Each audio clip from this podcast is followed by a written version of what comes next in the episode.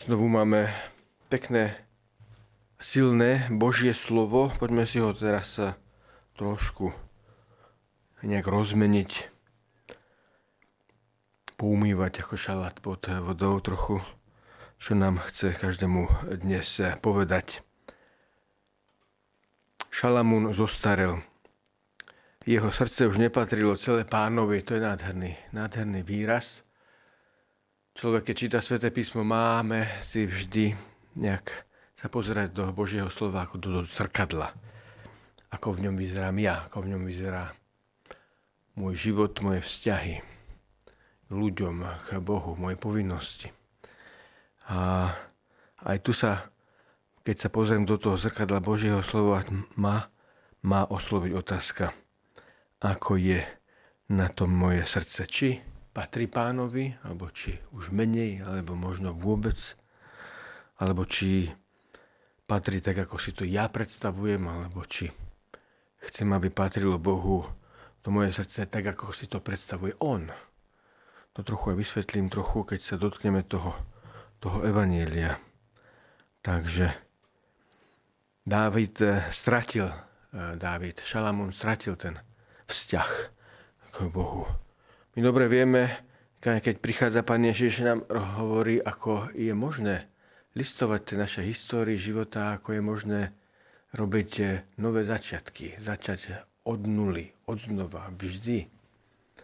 Keď nám to srdce a mysel nejak dovolí alebo nás prebudí, to naše vnútro, aj telo, ten náš život, aby sme začali znovu. Tak ak máme pocit, že nie sme až tak čerství v tom vzťahu k Bohu, že sme nejak zablúdili alebo odbočili na tých cestách pánovi, že to naše srdce už je vzdialené, tak môžeme povedať Bohu, hoci kedy, v každom čase.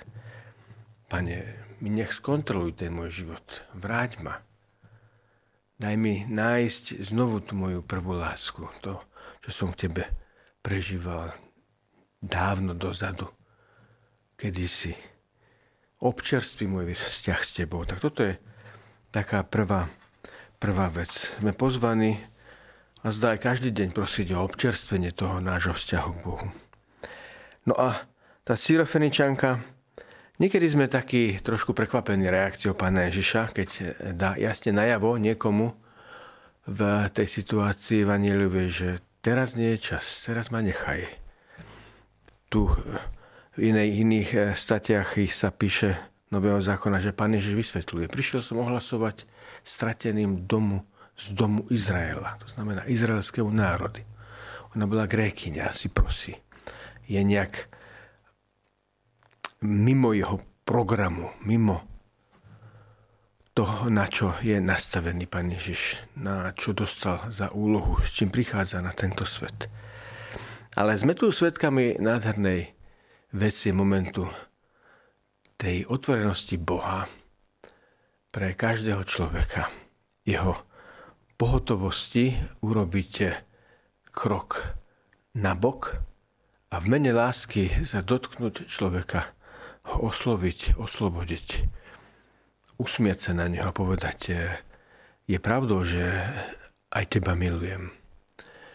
A som povedal, že sa toho nejako dotknem, tak e, nám sa to veľakrát stáva v situáciách, kedy máme taký jasný program s Bohom počas dňa, možno modlitebný, možno nejaký dobrý skutok a zrazu nás niekto vyruší. A sme takí nešťastní, tak teraz sa ide modliť a príde ten sused a tá Rómka a ten ja neviem kto a tak ďalej.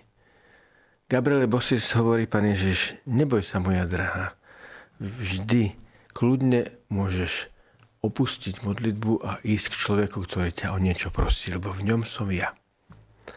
Toto ma napadlo pri tom, keď pán Ježiš sa zahladí na tú vdovu a hovorí, že pre to, čo si povedala, pre to, ako si uverila, chod domov a privíta ťa tvoja dcéra, úplne zdravá. Pane, tak daj nám novú túžbu po nových začiatkoch a situáciách, ktoré nám ako keby sa začali kaziť, alebo nás niekto v nich vyrušoval, aby sme sa nebáli vstúpiť do nich s tebou.